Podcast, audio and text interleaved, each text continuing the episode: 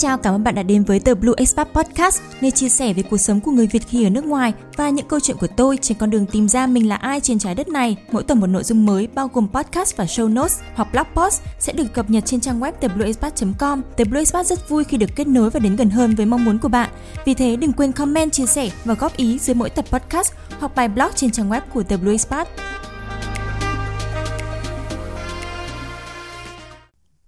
Ở trong tập đầu tiên của cái series podcast về quản lý thời gian hiệu quả này thì mình có nhắc đến bốn cái đề mục mà chúng ta nên hiểu ở bản thân mình, hiểu cái cách mình sử dụng thời gian để mà có thể quản lý thời gian cá nhân một cách tốt hơn. Thì cái đề mục đầu tiên ấy là cái đề mục nhận diện quỹ thời gian của bạn có. Và cái nội dung của tập podcast ngày hôm nay sẽ đi vào cái nội dung làm sao để mà có được cái nhiều thời gian hơn trong cái quỹ của bạn. Nếu như bà bạn vẫn nhớ thì mình đã so sánh là cái quỹ thời gian này gần gần, nó giống như là cái ví tiền của chúng ta ấy. Và hiển nhiên là bạn sẽ mong muốn làm sao mà trong ví có nhiều tiền chứ không phải là một cái ví trống rỗng, đúng không nào? Và mình nghĩ rằng cũng có rất là nhiều người đang kêu than hàng ngày là tôi ước gì một ngày có 25 tiếng mà có khi một ngày 25 tiếng còn chẳng đủ để làm hết việc. Thì làm sao mà để có nhiều thời gian hơn? Trong tập podcast ngày hôm nay, mình sẽ chia sẻ với mọi người một số những cái tips để mà làm sao có thêm nhiều thời gian trong cái quỹ thời gian của bạn hơn. Nếu như đây là số đầu tiên mà bạn nghe trên The Blue Spot Podcast hoặc là cái số đầu tiên ở trong cái series về time management, về quản lý thời gian hiệu quả này, thì mình nghĩ rằng bạn nên quay lại để nghe cái tập mà hiểu mình, để quản lý thời gian cá nhân hiệu quả trước, để hiểu ý mình nói ở đây rằng là cái quỹ thời gian nó là gì trước khi mà chúng ta đi đến cái tập ngày hôm nay nhé.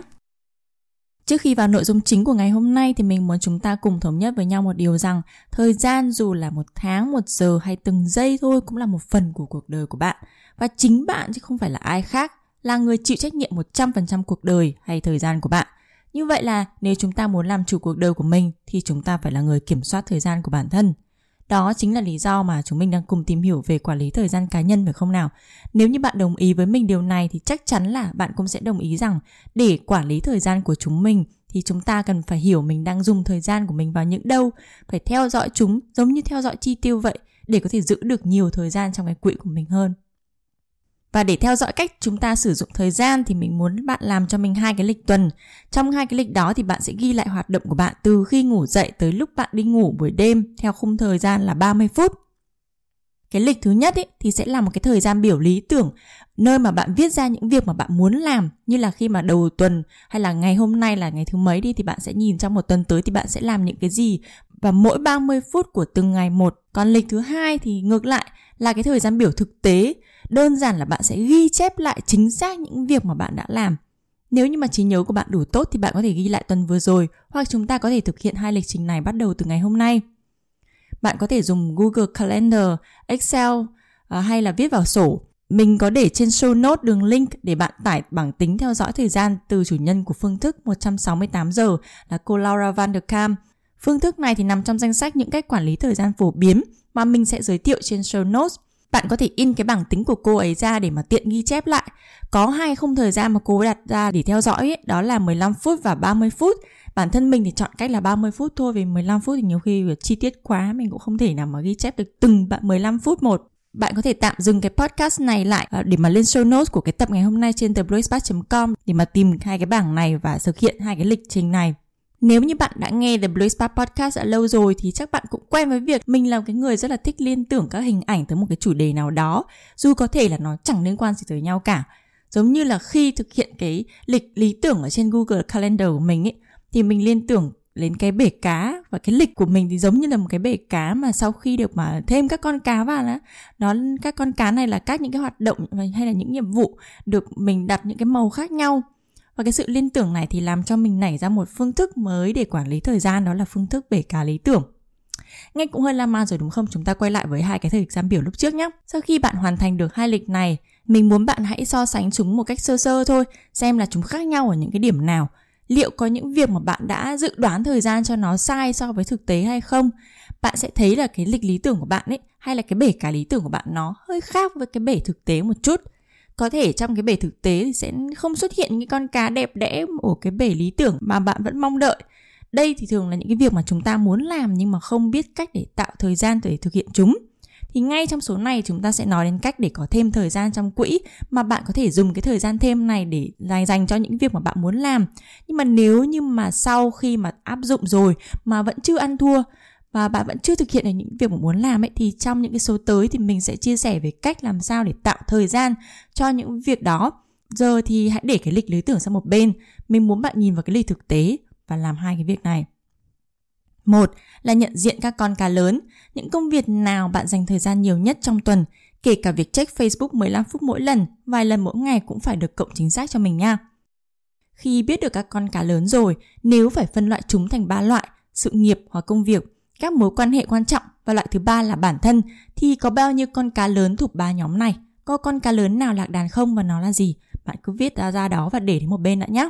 Việc thứ hai là nhóm các con cá nhỏ nếu chúng có tính chất giống nhau, tương ứng với các việc nhỏ, không tốn nhiều thời gian nhưng lại na ná giống nhau như là trả lời email này, tin nhắn, nghe điện thoại sẽ là một cái đám cá bảy màu bé nhưng mà rất là đông.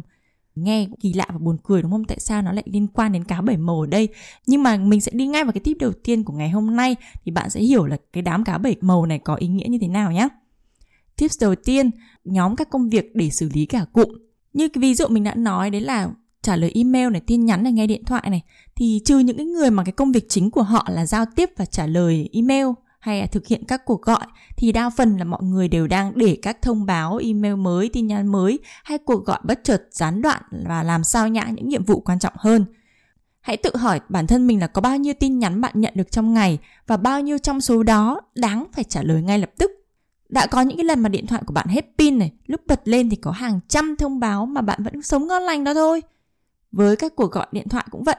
vì thế mà thay vì giải rác làm các công việc này suốt cả ngày và nhận một cái kết là tốn nhiều thời giờ cho chúng thì bạn có thể lên một cái khoảng thời gian nhất định thí dụ là 2 giờ trong ngày để xử lý tất cả những cái email, tin nhắn quan trọng và những cái cuộc gọi. Với email ấy thì mình sử dụng cái tiện ích tên là Write Inbox cho Gmail để đặt lịch gửi các email đã soạn sẵn và đặt lịch nhắc xem các email đã nhận cái tiện ích này nó rất là hữu hiệu với mình. Bởi vì hồi xưa mà mình đi làm, mình cũng phải gửi email rất là nhiều và có những cái email mà nhiều khi là nó lặp đi lặp lại hàng tuần này, hoặc là có những cái mà mình có thể chuẩn bị được trước nhưng mà không thể nào gửi ngay đi được ấy, thì mình sẽ chuẩn bị nó sẵn và lên một cái lịch là nghĩa là vào cái giờ đấy thì mail nó tự động gửi đi thôi. Thì mình sẽ không phải là cứ trước cái ngày đó lại phải mở email ra để làm cái việc đấy với các cuộc gọi thì đa phần những người, thân của mình thì sẽ nhắn tin trong giờ làm vì mình cũng đã nói trước với họ là khi mà đang bận đấy như thế thì sẽ không thể nào mà nghe điện thoại được. Thì mọi người cũng hiểu điều này và khi mà có cái việc không quan trọng lắm thì mọi người có thể nhắn tin trước. Thì lúc mà vào cái thời điểm mà mình có thời gian thì mình sẽ gọi điện lại hoặc là mình sẽ nhắn lại. Một cái kiểu nhiệm vụ khác chúng ta phải làm hàng ngày ấy có thể nhóm nó lại và làm gọi là meal prep với mình thì khi mà mình đi chợ về thì mình sẽ tranh thủ rửa rau là cắt sẵn. Có những cái loại rau mà chúng ta có thể rửa sẵn và để khô và cho vào ngăn đá. Còn có những cái loại rau mà các bạn có thể cắt sẵn để trong hộp ấy, đến khi mà nấu nướng thì chúng ta chỉ cần phải là đảo với nhau thôi thịt hà cũng như vậy. Và mình nghĩ rằng là khi mà chúng ta nấu nướng những cái món ăn đơn giản hàng ngày ấy, cái thời gian chúng ta tốn nhiều nhất là cái thời gian chuẩn bị chứ không phải là cái thời gian mà chúng ta đứng nấu và đảo ở trên bếp đâu. Cho nên là nếu như mà chúng ta có thể làm luôn được một thể như vậy nó vừa đỡ tốn nước tốn điện tốn năng lượng này và lúc mà các bạn phải chuẩn bị cơm nước ấy nó nhanh hơn rất nhiều và bạn sẽ đỡ bị ngại khi mà mình đi chợ một thể ấy, thì mình thấy là mình sẽ giảm được rất là nhiều những cái packaging giảm rất là nhiều những cái uh, đóng gói túi túi ni lông uh, sử dụng khi mà mỗi lần chúng ta đi chợ ấy, thì nó cũng là một cách để bảo vệ môi trường Tips thứ hai, declutter, delegate và control, có thể dịch là dọn dẹp, ủy thác và kiểm soát. Declutter là một cái khái niệm quá quen thuộc trong cái chủ nghĩa tối giản và khi mà các bạn nhìn vào cái danh sách những cái việc mà các bạn phải làm ấy trong cái lịch thực tế, cái bể cá thực tế của bạn nếu như phải chọn trong cái tuần đấy chỉ được làm 5 việc, 3 việc hay một việc thôi thì bạn sẽ giữ lại cái việc nào. Và khi mà bạn làm như vậy thì bạn sẽ nhận ra là có những việc bạn đang dành thời gian cho chúng dù nó chẳng có cái ý nghĩa gì cho cuộc đời của bạn cả. Chưa kể là trong cái lịch thực tế của bạn thì có những cái việc nó không mang lại sự phấn khích cho bạn khi thực hiện chúng. Còn có cả những cái cuộc gặp này, hay những cái sự kiện mà thực lòng thì bạn không muốn tham gia, nhưng mà bạn luôn luôn có đến hàng ti tỷ lý do là bạn cần phải tham gia và bạn phải đến. Nhưng mà chẳng có cái lý do nào trong đấy là bạn thực sự muốn làm nó cả. Những cái thời điểm mà bạn phải có những cái lý do ở trong đầu là phải làm cái nọ, làm cái kia, phải đi đến cái việc này, phải gặp người nọ, người kia mà bạn rất là không muốn ý, thì hãy nhớ đến cái phương châm mà chúng ta đã nói trước ở đầu bài, đó là thời gian là cuộc đời của bạn và nếu như bạn mất kiểm soát thời gian ấy, thì cũng đồng nghĩa việc là bạn đang đặt cuộc đời của bạn trong tay của người khác đó. Mình biết rằng để mà nói như thế này thì nó dễ hơn là chúng ta thực hiện rất là nhiều. Rõ ràng là để mà dám bỏ đi những cái công việc trong danh sách thì chúng ta cần một cái sự dũng cảm để dám làm theo ý mình và dám đối diện với những cái hậu quả trước mắt.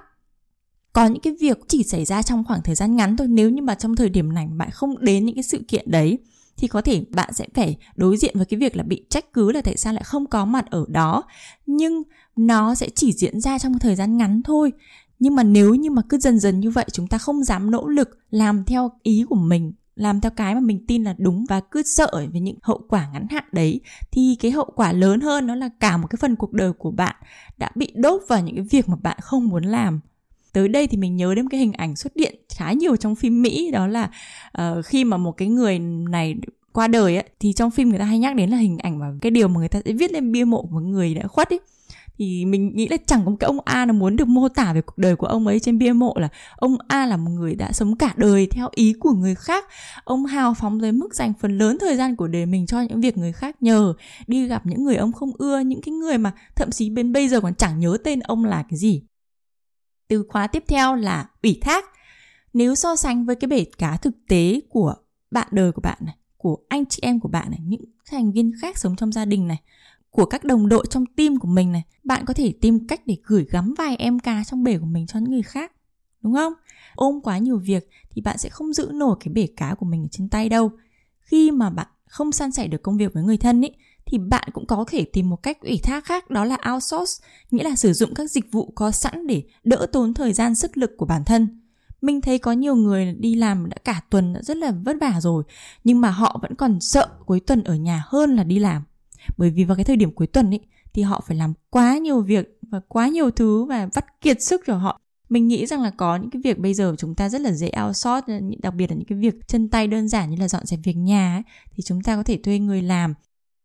Bây giờ mọi người cũng đã quen với cái việc là outsource những cái công việc đơn giản này cho nên là có một cái công việc mới đang dần trở nên phổ biến mà mình nghĩ rằng các bạn sinh viên các bạn cũng có thể nghiên cứu để mà làm nó. Đó là visual assistant hoặc là personal assistant.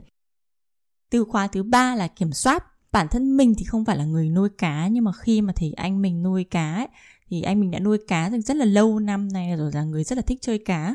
Thì mình phát hiện là có những cái vấn đề như thế này. Một là khi mà chúng ta mua cá bán rong ở ngoài đường ấy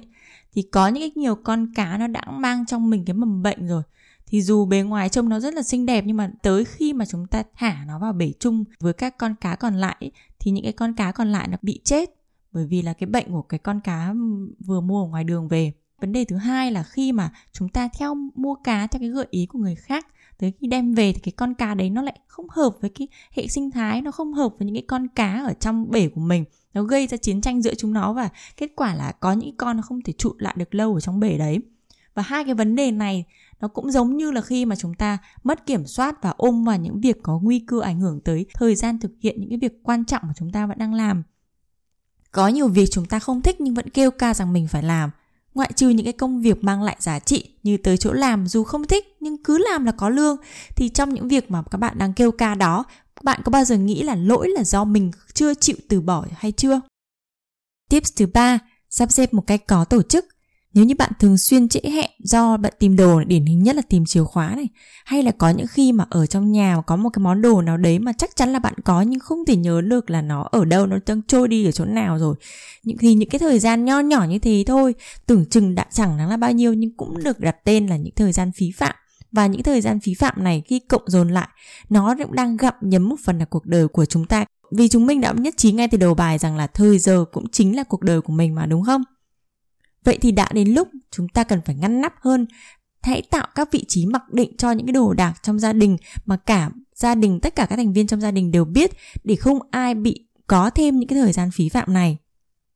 Thêm nữa là khi mà chúng ta tranh thủ dọn dẹp ở tips thứ hai ấy, thì các bạn có thể tranh thủ dọn dẹp luôn cả đồ đạc nữa. Càng ít đồ thì càng bớt thời gian phải lau dọn sắp xếp hay là sửa chữa chúng mà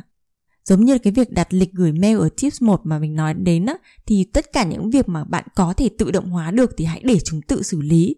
Có một việc mà mình cảm thấy là rất là tốn công, tốn thì giờ, đó là việc thanh toán các hóa đơn hàng tháng. Mình nhớ là hồi trước mỗi tháng thì mình sẽ phải gặp cô thu tiền điện này cô thu tiền nước này anh thu tiền truyền hình cáp này, bác ờ, đòi tiền internet này. Và có những lúc mà họ đến thu tiền mà gia đình không có ai cả, thì họ lại phải quay lại để đến đến để thu tiền vào hôm khác. Và mình cảm thấy cái việc này vô cùng tốn kém thời giờ ấy. May quá là bây giờ thì có thể là cái việc thanh toán này đã được tự động hóa hơn và chúng ta có thể thanh toán online rồi. Lời khuyên tiếp theo ở cái tips sắp xếp một cách có tổ chức này ấy, đó là các bạn hãy sử dụng triệt để các công cụ như là Google Calendar này, Google Keeps hay là Trello để ghi nhớ và nhắc nhở. Thay vì là cố gắng để mà nhớ hết tất cả các thông tin đó, những cái việc cần phải nhớ đấy vào bộ não của mình. Bởi vì cái bộ nhớ của chúng ta đã phải tiếp nhận rất là nhiều thông tin trong ngày rồi. Cho nên là hãy có thể mà tìm các nguồn khác để mà giúp chúng ta ghi nhớ lại và để không phải bận tâm đến nó nữa thì lại càng tốt. Nếu như các bạn không muốn sử dụng các công cụ này thì cũng có thể dùng một cái cuốn lịch bàn hoặc là ghi lại vào sổ tay mà mà nói tới lịch bàn ấy thì mình nghĩ là trong gia đình thì cũng có nên một cái lịch chung để mọi người cùng có thể nhớ và sắp xếp thời gian cho những cái việc ưu tiên của, của cả gia đình này. Và thêm nữa là nắm được cái thời gian biểu của nhau để mà đỡ đần nhau san sẻ các công việc trong gia đình và công việc uh, của mỗi người có những cái việc ờ, nhỏ nhặt diễn ra hàng ngày bình thường ở trong gia đình mà mọi người không ai để ý, nhưng mà nó cũng là điển hình của cái việc này, đó là khi mà, giống như là khi mà mình phải đi ờ, học, hồi xưa đi học chẳng hạn, thì có những ngày mà đi học thêm buổi tối, thì cái giờ đấy thì những cái người khác trong gia đình sẽ giúp mình là rửa bát. Và ngược lại tips thứ tư, đặt giới hạn. Với một cái bể cá của mình mà nếu như có quá nhiều cá ở trong đấy thì chúng ta cũng không có cái chỗ để mà bơi, đúng không? Cho nên là nếu như mà như vậy thì chúng ta phải giới hạn cái số lượng cá chúng ta thả vào trong bể và nếu như mà để giới hạn số lượng cá này thì chúng ta phải làm cái gì? Chúng ta không nên đi mua thêm cá để đổ vào. Chúng ta không nên uh, nhận cá được tặng. Chúng ta không nên để cho chúng nó cứ nảy sinh sôi nảy nở thêm. Tất cả đều có một cái từ khóa đấy là không. Và để có ít việc phải làm hơn và có nhiều việc hoàn thành được hơn thì các bạn hãy nói không thường xuyên hơn nhé một cái lời khuyên nữa trong cái tip thứ tư đặt giới hạn này đó là các bạn nên làm ít thôi. À, ít việc thì chúng ta có thêm thời gian đúng không nào? Bạn có nhớ ba loại cá lớn mình hỏi các bạn phải phân chia lúc đầu chứ? Là sự nghiệp này các mối quan hệ và bản thân. Thì hãy lên danh sách ba việc phải làm mỗi tuần tương ứng với ba nhóm công việc trên và lên lịch thực hiện chúng. Còn các việc khác thì hãy từ từ mới để chúng vào cái to-do list của mình nhé Sắp tới thì mình sẽ đăng bài chia sẻ về Eisenhower's Urgent Important Principle, hay còn gọi là Eisenhower's Matrix. Nó là cái nguyên tắc về quan trọng và khẩn cấp của ông Eisenhower này. Nó là một cái công cụ rất là nổi tiếng, cho nên mình sẽ chia sẻ về cái này ở một cái bài podcast khác hoặc là trên blog để mọi người có thể tham khảo về cái phương thức đó. Và cái lời khuyên cuối cùng trong cái tips thứ tư đặt giới hạn này cũng là lời khuyên cuối cùng của mình với cái tập podcast dành cho mọi người ngày hôm nay đó là hãy đặt các thời hạn hoàn thành hoặc là các deadlines dành cho các công việc và các nhiệm vụ của bạn. Cái điều này mình dựa trên một cái quy luật có tên là quy luật Parkinson's, Parkinson's Law. Cái quy luật này dựa trên cái nhận xét của giáo sư Parkinson rằng là công việc sẽ kéo dài ra theo thời gian hiện có để thực hiện nó. Mình sẽ lấy chính bản thân mình ra làm cái ví dụ để mọi người có thể hiểu hơn về cái quy luật này. Hồi xưa khi mà học ở đại học ấy, thì mình thường thường phải làm những cái bài luận cuối kỳ. Thì cái bài luận này nó khoảng là 2.000 hay là 2.500 từ gì đấy. Và sẽ được thầy giáo cho phép là khoảng trong một tuần phải hoàn thành cái bài đó nhưng mà phải đến cái thời khắc cuối cùng ấy, đêm cuối cùng trước cái lúc mà phải đi nộp bài ấy thì mình mới hoàn thành cái công việc đấy. Và không phải là bắt đầu từ ngày đầu tiên sau khi mà nhận được cái đề bài là mình sẽ ngồi làm ngay. Tất nhiên là mình vẫn có nghĩ về nó cũng tìm hiểu về nó cũng nói chuyện với bạn bè về nó nhưng mà phải đến cái dài ngày cuối cùng là mới bắt đầu ngồi làm và học tốc để hoàn thiện nó. Và nhiều người sẽ nhìn cái cảnh đấy sẽ nghĩ là à mình sẽ làm việc tốt hơn với deadline. Bởi vì nếu có deadline thì các bạn sẽ mới có thể là ép bản thân mình, đẩy mình để làm làm sao đến tới, làm cho nó xong được. Và cái quy luật Parkinson này đã tóm tắt lại cái cách hoạt động của mọi người là thường thường là như thế. Và chúng ta có thể áp dụng cái quy luật này bằng cách là hãy đặt deadline cho các công việc các nhiệm vụ cần phải thực hiện của mình. Mình đã giới thiệu với mọi người rất là nhiều về cái phương pháp Pomodoro rồi. Với những cái công việc và nhiệm vụ khác nhau, mình sẽ đặt ra là à cái việc này mình sẽ phải tốn mất khoảng bao nhiêu quả cà chua, nghĩa là quả pomodoro đấy để mà hoàn thành cái việc này và mình sẽ đặt timer trên máy tính của mình là một cái lượng thời gian như thế để mà có thể ép mình làm thành cái cái việc đấy cho nó xong. Có thể có những lúc mà chúng ta sẽ áng chừng sai về công việc, có thể là cái công việc nó sẽ tốn nhiều thời gian hơn là chúng ta tưởng. Nhưng mà các bạn cứ làm dần dần như thế rồi các bạn sẽ hình dung ra được và hiểu được là nên phải làm một cái thời gian như thế nào. Như vậy là chúng ta đã đi đến phần cuối cùng của tập podcast ngày hôm nay rồi. Mình mong rằng sau khi mà thực hiện hai cái lịch mà mình nói với các bạn á và các bạn ứng dụng tất cả những điều mà mình chia sẻ, những cái lời khuyên của mình trong cái tập podcast ngày hôm nay, nếu như mà nó thực sự có hiệu quả với mọi người ấy, thì mình sẽ rất rất là vui. Những cái lời khuyên này, những cái chia sẻ này là có những cái điều mình rút ra từ bản thân mình. Cho nên có thể những cái điều mà mình học hỏi nó sẽ có những cái mặt hạn chế hoặc là có những cái thứ mà mình cần nên biết thêm thì các bạn hãy feedback lại hoặc là các bạn hãy chia sẻ thêm Thêm những cái tips của các bạn ở dưới show notes của tập podcast ngày hôm nay trên trang web của The Blue Expat hoặc là có thể comment ở trên Facebook cũng được. Mình rất là vô cùng chào đón tất cả những cái feedback và những cái chia sẻ của các bạn. Cảm ơn các bạn đã dành thời gian cho The Blue Expat podcast ngày hôm nay và hẹn gặp lại các bạn ở những số tiếp theo.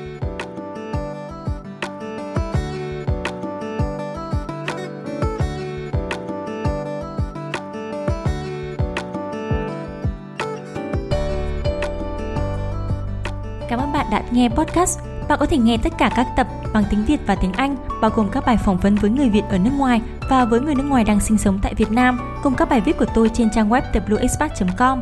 Hãy đăng ký theo dõi trên iTunes và Stitcher để không bỏ lỡ những tập tiếp theo của podcast. Nếu bạn yêu thích podcast này, đừng quên comment dưới mỗi tập trên trang web và theo dõi Facebook page của The Blue Expat. Hẹn gặp lại các bạn ở những số sắp tới.